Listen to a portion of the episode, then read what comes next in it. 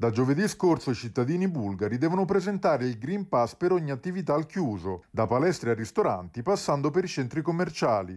La decisione è arrivata dopo numerosi tentennamenti delle autorità e solo dopo che il numero di morti ospedalizzati è tornato a impennarsi nelle scorse settimane, toccando i livelli record registrati nell'ondata della scorsa primavera.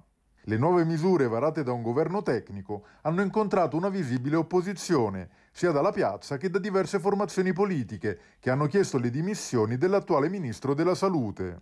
Al tempo stesso, però, dall'entrata in vigore delle restrizioni anche il numero di cittadini in coda per farsi vaccinare è aumentato sensibilmente.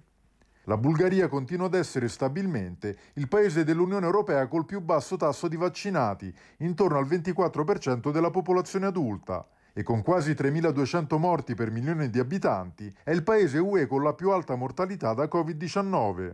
Nonostante l'ampia disponibilità di vaccini, gran parte della popolazione resta però scettica, anche a causa della radicata diffidenza nei confronti delle autorità maturata negli ultimi decenni.